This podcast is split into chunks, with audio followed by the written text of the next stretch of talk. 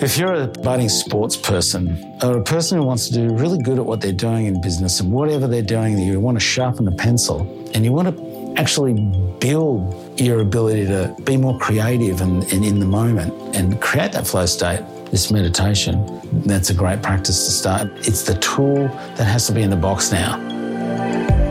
Welcome to Wellbeings, the podcast that keeps you cool, calm, and connected with your host, Dominic Bowden.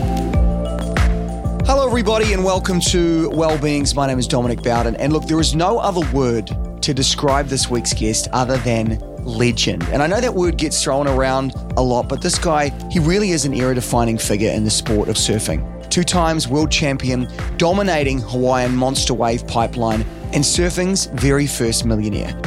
Starting out though as a diminutive and dreamy kid from Sydney's northern beaches, he went on to redefine the sport of professional surfing paving the way for its transformation into the billion dollar industry that it is today. Proving it's not the size of the dog in the fight, it's the size of the fight in the dog. Surfing legend Tom Carroll is the perfect example of how mindset is everything in life. Chasing highs from surfing to substance abuse, overcoming injury and chronic pain. This soulful, thoughtful, and really generous man is now finding the ultimate body mind connection through meditation, and more than anything, sharing that gift with others. We chatted to Tom earlier in the year when his best friend Kelly Slater had just won the pipeline title a week before turning 50. Tom was there supporting Kelly, and it was just amazing to hear how mindfulness and being present helped Kelly stay in the moment and win an unprecedented 11th title.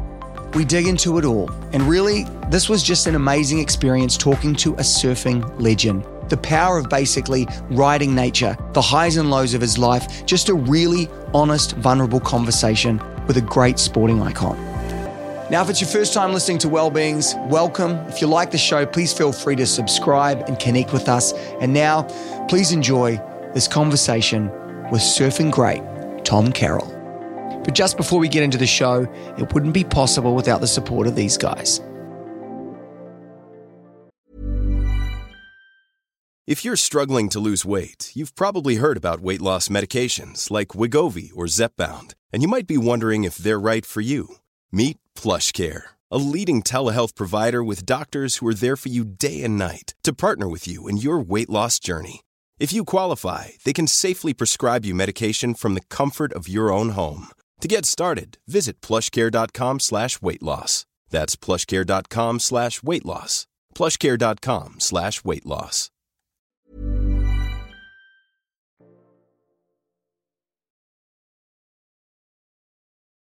Tom, first of all, I got to say, man, it is, it's a real honour to talk to you. Uh, and I'd be lying if I didn't say that there, there, was a lot of people in my life, you know, they were really fizzing when they found out I was going to be talking to you. I mean, this is, we're going to be jumping all over the place, but mm. I, I want to start with yeah. surfing, okay? Yeah. This is this thing that has brought you so much joy. And for, for someone who will never get the opportunity to drop into a massive, perfect wave, you know, just describe what that's like it's, uh, well, it takes all your attention. So we have to apply ourselves fully to the moment because there's no other thing. You're just going to, the, the ocean doesn't care who you are and you'll just fall off or you'll just misjudge something. So you have to allow yourself to be taken by what she's saying, the ocean. So she's got, she's got your full attention.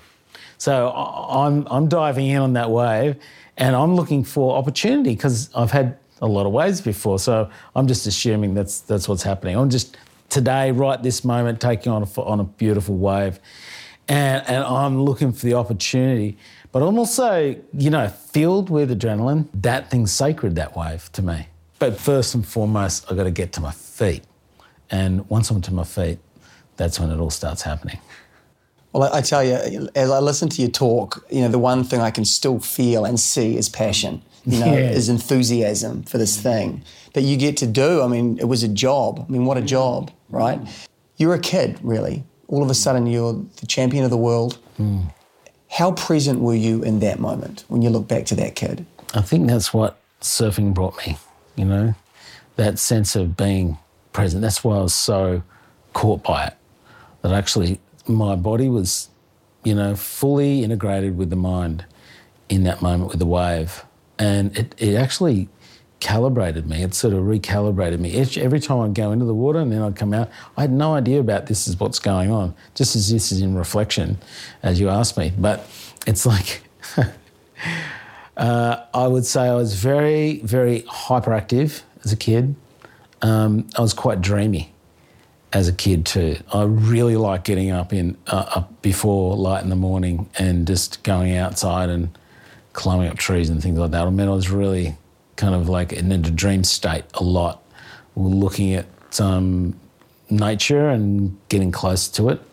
Um, and I was always given to surfing before light in the morning too, for that reason, just for the connection that I feel.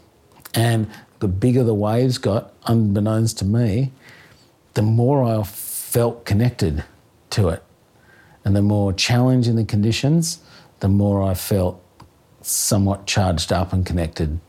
So when I'd go to school after having those kind of experiences, because I'd surf every morning before school, I'd go to school going, looking at the blackboard, going, looking at everyone else in the school, in the classroom, going, mm, I'm not quite getting it. I'm just not quite getting it right now. yeah. Uh, and so I'd struggled at school for that reason. Mm. And I guess it's like once you have a taste of that, right? It's, it's hard to be without it. You know, it's a big influence. Yeah. Mm. Yeah. And I can imagine as a kid, really, uh, all of a sudden you realize, hey, I'm pretty good at this. And then you mm. get to a point where people are telling you how good you are. Uh, and then it becomes a job, a career, you know, a lifestyle you know, I'm intrigued to know like what that was like, that progression. All of a sudden you're surfing before school, then you're on the world stage. I mean, that's that must be hard for a kid's mind to kind of wrap his head around. Yeah, turning it into a job. I, I learnt that uh, around about the age of 18, 19, that I that this I wasn't still wasn't connected to it, but I was around that time when I thought, wow, this is there's a career possibly, you know, and and it was such a all-encompassing lifestyle, uh, and I did it because I I had this deep connection that was given to me in the ocean. To turn it into a profession was very tricky. To actually start to sort of shift it into a training program, and especially when there was no real training programs, trying to make it, you know, bring it into the world, the sport, to being actually a recognised sport, and not this sort of like cult thing. I want to have surfing recognised as a sport. Those people who were telling me that I was a bum and I was like a, a surfy layabout lout, and it was a constant through the 70s. And we were very, felt very separate now you look back and go, oh, geez, that's cool, you know. But it wasn't. It wasn't cool for me. And I thought, we're, we've got a real sport here that with real athletes who are, are really challenged at every level of their skill, mind, body, application. So, and I started studying other sports and what they had to do, and I was surprised. Like, you know, I studied mm, mm, tennis eight hours a day on the tennis court ballerinas, you know, dancers, uh, stage performers like this, many, many hours perfecting their art. And that's how I saw surfing as a sort of a crossover art and sport and the dance on the wave. So that's how I kind of started to apply myself to just reaching better levels. Wow. When was the moment you felt vindicated when, when you talk about that and all of a sudden you're like, holy, look where we are now? Yeah, well, it's pretty cool kind of makes me emotional to see what it's doing now because I see such an amazing um, evolution and and uh, an application going on from the men and the women. It just wasn't like that back in my day. It was so raw.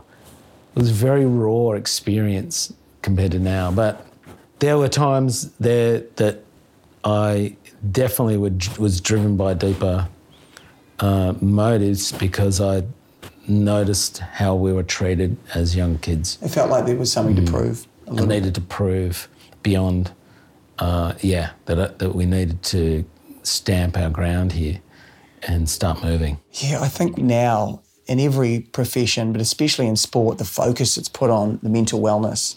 And I'm just intrigued to know if anything was focused on back there when it comes to looking after your head in the 70s in the surf game? Not as far as I'm concerned. I, I, I could never, no, it was just drive, drive, drive, drive, drive. It was just got to be this, you got to be that, and, you know, seconds, not, you know, first, first seconds, nothing. That was it. And that's how I kind of started to, it started to play out for me. I did go to see sports psychologists because I couldn't control my performance at some point. Even the, the sports psychology uh, applied was about gaining control. It wasn't about, um, you know, um, seeing what you can control, what you can't control. It wasn't as sophisticated as that. This was 1986, 1987. It was much more raw experience and uh, way less support um, for the ride that you're on, the emotional ride, the emotional ride of competition and the highs and lows that come along. It's going to come along. Yeah. I think there's solitude right? It, it is a lonely game sometimes, I'm sure, when you're out there on the board by yourself, but the actual lifestyle as well. You're driving yourself forward. I mean, how much does that play into it? How much did that play into the to the mindset um, for you? Uh, look, I, I didn't mind spending time on my own, but back in the 80s, was, we were surfing every second week pretty much in events, and it could be all over the planet, and we were just just going for it, just flying everywhere. And sometimes I'd wake up in a hotel room and I, I wouldn't know which country I was in. I was sort of, where am I? It was quite hectic. There's a real vulnerability about you and, and how much you share about the experience. And I think there's a lot of people out there, you know, that are listening uh, that are such huge fans of you for that reason, um, that are also going through it right now. Uh, so I think, what was that moment where you're hitting like this, life is good, and, and then you go to a place where uh, it does get a bit dark? I mean, I'd party quite, you know, off and on. You know, it's just, just a way you were introduced to things along the way. I felt that I'd made a decision to get off the tour, but I couldn't get off for like two years. I was stuck on it. And during that time was probably the most tricky time because I couldn't get off it and I couldn't apply myself. So we kind of start to turn into things that kind of relieve us of that discomfort. And that's what I did. And uh, I was going further and further the opposite way to where nature really wants me. I was just going as far as I could. I, I thought I was fine. I thought, yeah, I'm fine. What are you talking about? What do you mean I'm okay? I was ad- addicted to drugs. Like I was like a f- full blown, I just like going really fast. I was, whoa, I'd like to get, yay, let's get going. And I was going completely insane. Eventually asked for help, which I had to be really on my knees at that point, um, in the fetal position, really, to ask for help. When I asked for help, all kinds of cool stuff started to happen, like beyond my wildest dreams. So, meditation for a lot of people, they are struggling, they're searching, and they find meditation, they're looking for something. Was, that, was that how it landed for you? Yeah, well, so I was, I had no tools in the box of survival. Uh, they'd kind of been thrown out completely. Addiction is such a powerful enemy of life. It, it, it really simply wants to, wants to take everything. So it wants to see us in the corner, you know, sh- you know, in, in the fetal position with nothing. it Wants to take everything. So when there's a moment of, alcoholics call it a moment of clarity, I would say it's the cycle. It's the bottom of the cycle when you're really at the bottom of the cycle of addiction. When the addiction's sort of done its, oh yeah, I've been off for a party, I can kill it, I'm killing it, I'm killing it. Oh shit, I've gone a little bit too far, and oh god, I've got to try keep using. I've got to use as much as I can to try and hold it. And I get, oh my god, I've got, far, I fall on the ground. There's a window of opportunity right there, of like, and and you, you never know how it's going to come but there's an opening. It's a beautiful crack in the whole thing, but you've been trying to hold together. And then it opens, and this beautiful moment appears. And uh, there's a song by Leonard Cohen, and he talks in the, in the song. I don't know whether you know of Leonard Cohen, course. but and so he um, talks about there's a crack in in in everything. It's where the light gets in.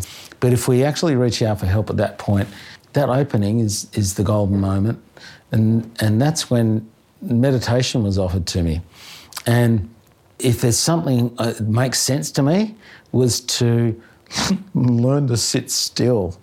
I couldn't sit still. Once I learned and I was shown that I could actually sit still for five minutes and uh, just observe what that's like for you, Tom, to sit and allow yourself to sit and, and observe it took a, took a little bit of practice. And it is a practice. That's what it is.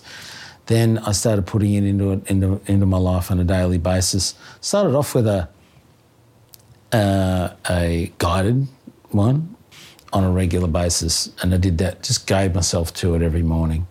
Once I started to come out of, when I came out into normal life, I was an old cleaner member in the, in the Narcotics Anonymous program who was a long term meditator, said, Tom, if you keep this up, this meditation, you'll start to notice that you'll get a gap forming between your first thought and action. Now, addiction is defined by first thought wrong. Okay? First thought wrong. And it's usually that wrong, it takes you down that path straight away, and you can't even, there's no gap between it. You just impulsively think this thought, and I've just got to go and do it. And there's no gap. So I'm there doing this thing that I don't even want to do. And I said I wasn't going to do it, but I'm doing it. and no say in life anymore. It's just thinking, doing. Within about two months of practice, this gap clearly started to form. And it started to form in a way that I could actually have a little space before things happened. I could actually see what I was doing for the, probably the first time in many years. And, and I went, wow, this meditation stuff's powerful. I think that there's a lot of men listening or watching this right now and they're going, interesting, but I haven't had this extreme happen to me. You know, yeah. I I'm sure that you were at the point where, listen, I'll try anything. Hmm. So, how do we encourage people that this thing is not uh, this super woo woo? Uh, there's so much science in there, and to, to actually give this a look, how do you find is the best way to get them to step over the line? Well, you certainly don't need to have a corrective experience like I had you know, and I wish I was, you know, you know, corrective experiences are coming if we keep moving away from our natural, our own true nature in general, which is there to kind of enjoy life. We're here to kind of froth and enjoy life and, and, and do what charms us. If we're highly stressed, which is a, a really common thing today, blokes particularly, we kind of, oh no, I'm right, should be right. Uh, you know, just end up putting away a few beers, you know, in the night, or you know, kind of know it's a little bit in the background. There's a little, little, like, little flicker of conscience going, "Hey, uh, Tom, like, you just maybe shouldn't have that extra bottle of wine at night, or you know, I don't know what it, what's going on here." But as soon as we start sort of putting things, trying to snuff out that flame of conscience, the conscience that which is telling you which is the part of your consciousness saying, hey, you know, that's not going to be so good down the track for you. That guide is valuable for us to have a good life and actually to spread it. So, to enliven it, put really good practices in your life that allows it to grow. Because we've all got this thing called consciousness in us. It's, it's everyone, it's, it's, it's non exclusive. This is not an exclusive club. Consciousness. It is in everybody. Practice on a regular basis. It doesn't have to be a whole lot of time. But if you think about it, there's 72 20 minute time slots in a 24 hour period. So if you were going to give yourself 20 minutes, really, uh, and then it's actually going to allow that conscious field to grow within you, your consciousness allow you to start to change specific patterns in your life that have been holding you back. This stuff grows, use it as a tool. It will just, you will want to change. You will start to do things to create change in your life for the better. It's just naturally going to happen. If you're struggling to lose weight, you've probably heard about weight loss medications like Wegovy or Zepbound, and you might be wondering if they're right for you. Meet PlushCare a leading telehealth provider with doctors who are there for you day and night to partner with you in your weight loss journey. If you qualify, they can safely prescribe you medication from the comfort of your own home. To get started, visit plushcare.com slash weight loss. That's plushcare.com slash weight loss. plushcare.com slash weight loss.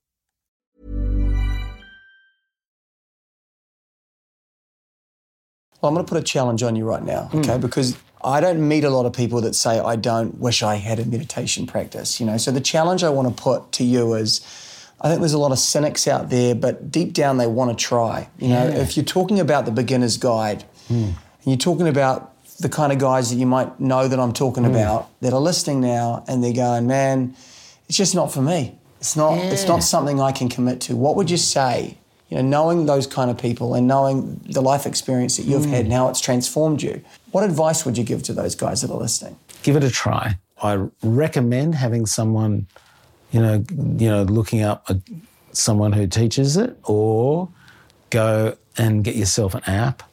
Um, one of the apps uh, that there are many out there, and go for a guided meditation uh, to start with. I remember growing up in New Zealand, you know, quite a few years ago, and, and the big saying was, you know, get hard, you pussy. You know, it, it, it, it was get over it, mate. Come on, get hard. You know, and and I think that maybe that's a mentality that you grew up with as well. Absolutely. I struggle myself, I must admit, because the vocabulary of emotion is is quite easily spoken by some and very tough for others. And in, a, in, in the male playground, there's, the vocabulary is just fists and, and brotherhood and, and, and, and, and yeah, it's about that. It's confrontation, constant confrontation or, or like games, confrontation game, uh, you know, and, and challenge.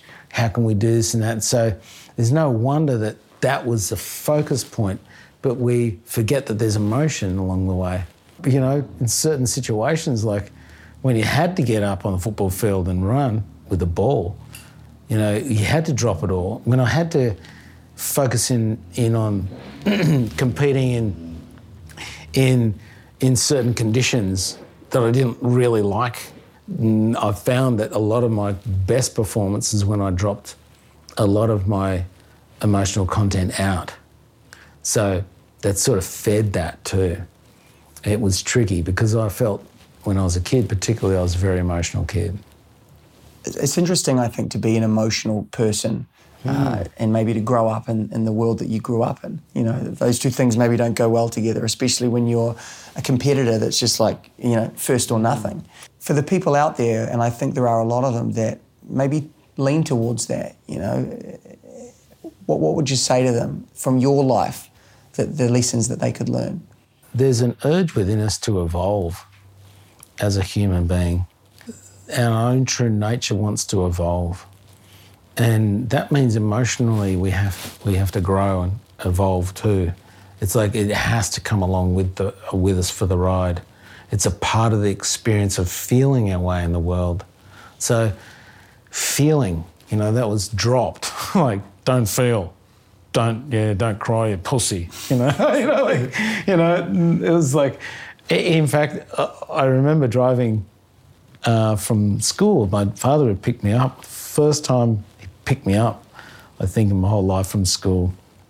I just remember it was just me and him in the in the i was really kind of oh this is cool I'm with my dad. I guess i can sort of bring this up you know and i was in the bench seat and we were driving up the road and i'll never forget this moment because it was very powerful. And I looked over at my dad and I said, Dad, you know, I was this kid that used to drop, cry at the drop of a hat, you know, just at school, I would cry. It was so embarrassing, you know, because it's embarrassing for, oh, I'm just crying for no reason. And I'm, I'm driving up with my dad and I look over and he goes, Dad, do you cry? You know, like I could never seen him cry. I'm going, what's going on with this guy at some level? And he turns around to me and I clearly see him right now. Oh, Tom, I, I cry inside, you know, and I went, so that's how you do it. And that's how I started to do it. As you'd know, it's a very tricky proposition.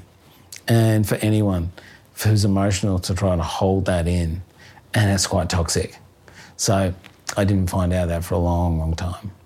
And, uh, and I hope whoever's out there who's had that message too, that they can um, start to reach deep inside and start to w- actually dr- reach inside and actually reach out for help in that area because allowing that stuff to flow, and I'm no, I'm no uh, expert, but I know that there's been incredible relief and understanding for myself emotionally to grow in that area, and it's been life changing. Yeah, I was going to say, I, I can feel that you've had a lot of compassion shown to you from people, and and it's, I think it's um, powerful to speak to the people out there right now that are maybe in the position that you were in all those years ago. You know, like well, you know, if you had the chance to talk with those people, uh, knowing what you know now, wise, somewhat, what would you say? You know, what would you say is, is the things they need to be focusing on? You know, where do they need to shine some light? Give yourself recognition, you know, as being a human being, number one. And hence going back to the meditation, we actually grow that part of us inside of us, which is being a human being. We are a human being. When we start to look at it, and, and we can't not look at ourselves as a human being, when we grow that part of us within ourselves, grow that part. Um, do the work within yourself to allow that part of us to grow. Then we start to view other people as human beings. And maybe even take note on how you actually view other people. Because that's a, just be aware of that. Because that's, that's kind of where it's happening. Because we're only the reflection of ourselves in others, literally. So that's the place. And we get to start to sort of shift that thing. If I'm just running around and I'm a thousand miles an hour, it's very unlikely I'm going to be in touch with being a human being. We tend to lose the human being, we'd be a human doing, and then we've then we're just like everyone else has got to be human doing. And what do you mean you're in my way? You know, whack, get out of my way. And it gets a bit like that. People don't become, they're not people anymore. Let's get in touch with that. Yeah, I mean, that's uber powerful, but in a beautiful way. Mm. Yeah. yeah. Look, I got to ask you about this because in the research for this interview, I, you know, I, I watched a documentary uh, about the Liverpool football team. They brought in a big wave surfer and they wanted to get him to explain when you're getting dumped by a wave and you're under the water, it's the ability to stay calm. It's the ability to find a quiet energy. I would love to know your point of view, right? You're under the water, um, the ability to stay calm. I think there is a lesson in that that we can all learn something from. Again, it's being really present with yourself, like the, the feeling of getting washed around and, and, and understanding that, well, um, if I put in a whole bunch of struggle right now, I'm going to burn the energy, to burn the valuable life force that I have in me, that I'm going to need every little bit of that. Getting thrown underneath like one of those waves and having one just drag you along the bottom. Or, What's that like? It's like, uh, well, you're powerless. Like you, you got to give yourself completely to the ocean and not fight. Mm, surrender completely to the moment and just get thrown around I generally, if it's a really violent one, I'll, I'll definitely kill, pull my limbs in because I want to save my limbs, you know, from being torn. But how much fear is in that moment? Yeah, there's there's fear. I mean, I it's ridiculous to say that I'm not, you know, I don't have fear. I mean, that's that's a survival mechanism, and um, but I would say it's a I think I've always not mind. I didn't never really minded getting thrown around by a wave from the get go. So I've got a little bit, little bit of advantage on that information in my body, so I'm fine with it. I know that people aren't like that. Not everyone. Everyone's different, but it is lovely being able to ultimately when I really get those nice long breath holds where I can actually let go and surrender completely. The ocean is so powerful and you think about the elements in our life and what we can control, it's not much. We don't have that much control. With a world where we're getting fed so much information and getting dragged in these ways, left and right, and, and, and the, the, the collective stress goes in waves of quite large ways where we want to get control and told that we have to do this and that and this and that and this is what we have to do and there's lockdown there and all this stuff over the last couple of years have really collectively put us on a little bit of a high alert on, on whatever's about to happen. But really, what control did we really have? Mm, and if we can ask ourselves really, and we can just answer it uh, as honestly as we possibly can, there's not that much we can control. Uh, I, I, think that there's such a valuable lesson in letting go, you know, and, and you've mm. mentioned comfort zones, and I think mm. we've got to find discomfort, mm. you know. We, we want to push through stress so much. We yeah. want it to be gone as quickly as possible, but the overwhelm and the things that we're feeling, it's, it's okay sometimes to feel overwhelmed. Yeah, totally. And, and, and to have have a regular practice is something that allows stress to offload out of the system. Like sleep is a great way of offloading stress, and it inf- that's a conscious state that informs the waking state. When we practice a transcendent style of meditation, we're actually offloading the stress out of the system. We tend to take on stress each day. It's normal, right? And like you said, try to push through it. That's a great one because we do we try to push through it. And it's like it takes so much effort and it drains the system of energy because we want to somehow kind of, I think I can deal with this, I can deal with that, I can deal with that, I can deal with that. And so you may even take on, say, 10 points of stress in a day. Sleep might offload sort of six or eight. Then you go into the next day and you uh, take on sort of 12. And then the next sleep, you might even get a bit of a cranky sleep because you kind of took on so much stress. So only offloaded, say, four, five, six points maybe. So you're in a deficit. So the system's holding, holding the stress. Something you can do anywhere, anytime, uh, but we can slip in a little meditation here and there just to offload and allow ourselves to recalibrate. It's a beautiful way of doing it. Well, I, I must admit, when, when I watched um, Kelly Slater win that last title, and he talked in the interview afterwards about flow state and being in the moment and being present, I did think, like, wow, what a special thing to say, you know. And you could just see how much he was present, you know, you know, as a friend of his, and and and I'm sure a fellow meditator. You know, how did that feel to sort of him on that stage to be saying that?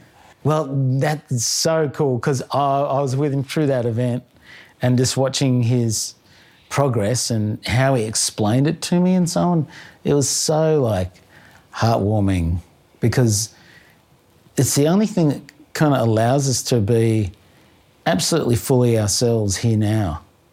Is that that's working on the flow state. We, you know, it's a bit of a buzzword words in the you know, flow state. You know, da, da, da. it's a bit woo woo, isn't it? And even like meditation woo woo. The whole thing seems a bit woo, but the science is, is, is really clear. And if we calibrate ourselves in the present moment, if we practice being present with ourselves at a deep level, all kinds of amazing things can reveal themselves. And so decision making becomes much clearer. And so what Kelly was doing in the Pipeline Masters, he was he was placing him in the right his place he was able to place himself in the right place at the right time. He did love that environment. That's one really clear thing. He has a great command over that break. And he really had something in him that started to see opportunity uh, at that time. He'd done a lot of work on himself in the previous year or so too. And so i think that really played into it. And kelly's not shy on on doing the work. He's he's he um, he's one person that's really inspired me on the, an emotional level. Yeah. Mm.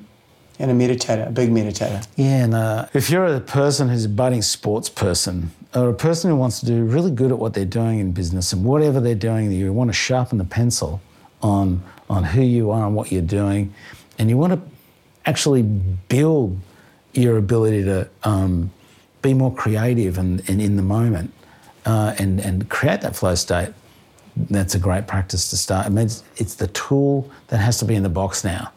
And if, like I said, if you're particularly for a professional sports person who wants to be very good at what they're doing and they want to keep sharpening the act, refining it, and evolve, it has to be a part of the toolbox. I think toolbox is such a great word for it because it's it's it's visual. You know, you can see, hey, look, I'm in a bad space. Uh, I need to improve in one part of my life. I can reach into something and pull it out. So you, you talk meditation.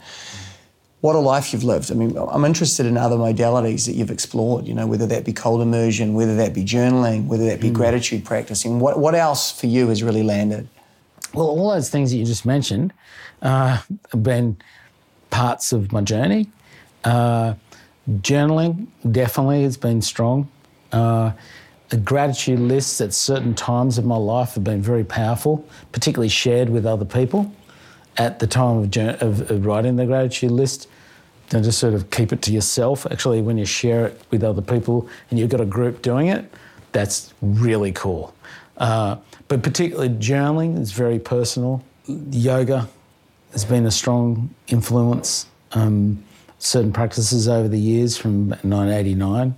Um, so that sort of had it played out. Um, breath work definitely played a big role. When you say cold immersion, ice bath, sauna combination over the last few years has been pretty big all around the world. but since Iceman Hof, you know, Wim Hof came on the picture and started walking around in sluggos or his, his undies in the snow and started encouraging everyone to start breathing. I thought that was brilliant. There, you know, there was a quote that I, that I read from you, and it was just like when, when, when, when you're up against it, and you, but you're, you're doing something for something other than yourself, you know, watch out because that, that's really powerful. And, and, and I know that that was earlier in your career, and I just, I kind of want to know what, what drives you now. Being in service is so important. You know, what, what are the things that uh, light you up about the space that you're in now? Yeah, yeah, like really, the big the big message came when I, when I surfed for my sister in the Pipeline Masters in 1987, and it opened up a world that I didn't know existed on that one day. Again, sort of like Kelly, I was in the zone that I really, really loved being in. I'd been practicing a lot in it, but it opened up a, a space which I didn't know existed that I actually competed the whole day without worrying about everyone else in the heat or whatever, all the trivial stuff. Now, trivial stuff starts in the mind, and if we're, I'm, I'm given to self centeredness, so self centeredness itself creates noise in the head. And all of a sudden, I'm lost in my head. Ego is the Thinking enemy. about myself. Yeah. yeah. so I'm like thinking about myself 24 7. Time I wake up, I'm thinking about myself. Da, da, da. So as soon as I start doing something that's actually helping something else, I'm creating a connection that's beyond me. It's something much bigger than me. Starts to happen. When we start doing this sort of stuff, some people it comes supernatural. Like you see these people who just give themselves, but maybe even a little bit too much. But uh, so what I'm saying here is, is that when we are able to build a capacity to share and give something to someone that's actually going to help them and multiply. That sort of stuff. I'm, I'm talking on a spiritual level because the spirit counts. And that starts to work and it starts to work and, and multiply itself. And when we get that going, and we see happiness coming out of someone, I mean, I see some someone bursting out of this change that's happened to them, and there's joy coming out just spontaneously. And they're doing what they love doing, and they can't not do it. That brings me an incredible amount of joy. And that comes up in me. So it's sort of like, it's all, when I feel that happening, it's, uh, it's, it's, a, it's a really special, really special thing. Well, yeah, uh, bro, Yeah. I, brother, I just want to say, you know, you, you inspire a lot of people, you know, a lot of guys and girls. A lot, lot of my friends are surfers, and yeah, they were pretty overwhelmed actually that I was going to sit down with you, such That's a so legend. cool. So I think it's uh, it's great to sit with you. It's great to to hear, you know, how you are being in service, and you know, I just I, I you know, just want to have gratitude for you uh, being on the path, man. Thanks, Tom. I really appreciate it. Yeah, means a lot. Beautiful. What a legend. And for me, just a pleasure to sit down with Tom in person. We're going to be posting a well-beings meditation with Tom that he did just for us, but you can now give meditating a go with Tom as your teacher from wherever you are in the world. Just head to tomcarrollmeditation.com. And after 15 years of teaching, you can also hang with him in person at his upcoming retreat. A journey with Tom Carroll on the New South Wales south coast of Australia in February of 2023. Surfing, meditation, yoga, and ocean guidance. Wow, it sounds amazing. All the details are on the website. Thank you for listening. And if you enjoyed the show, please subscribe and connect. Thanks to everyone that made the show possible, especially our producers at Hello Television. We'll see you next time.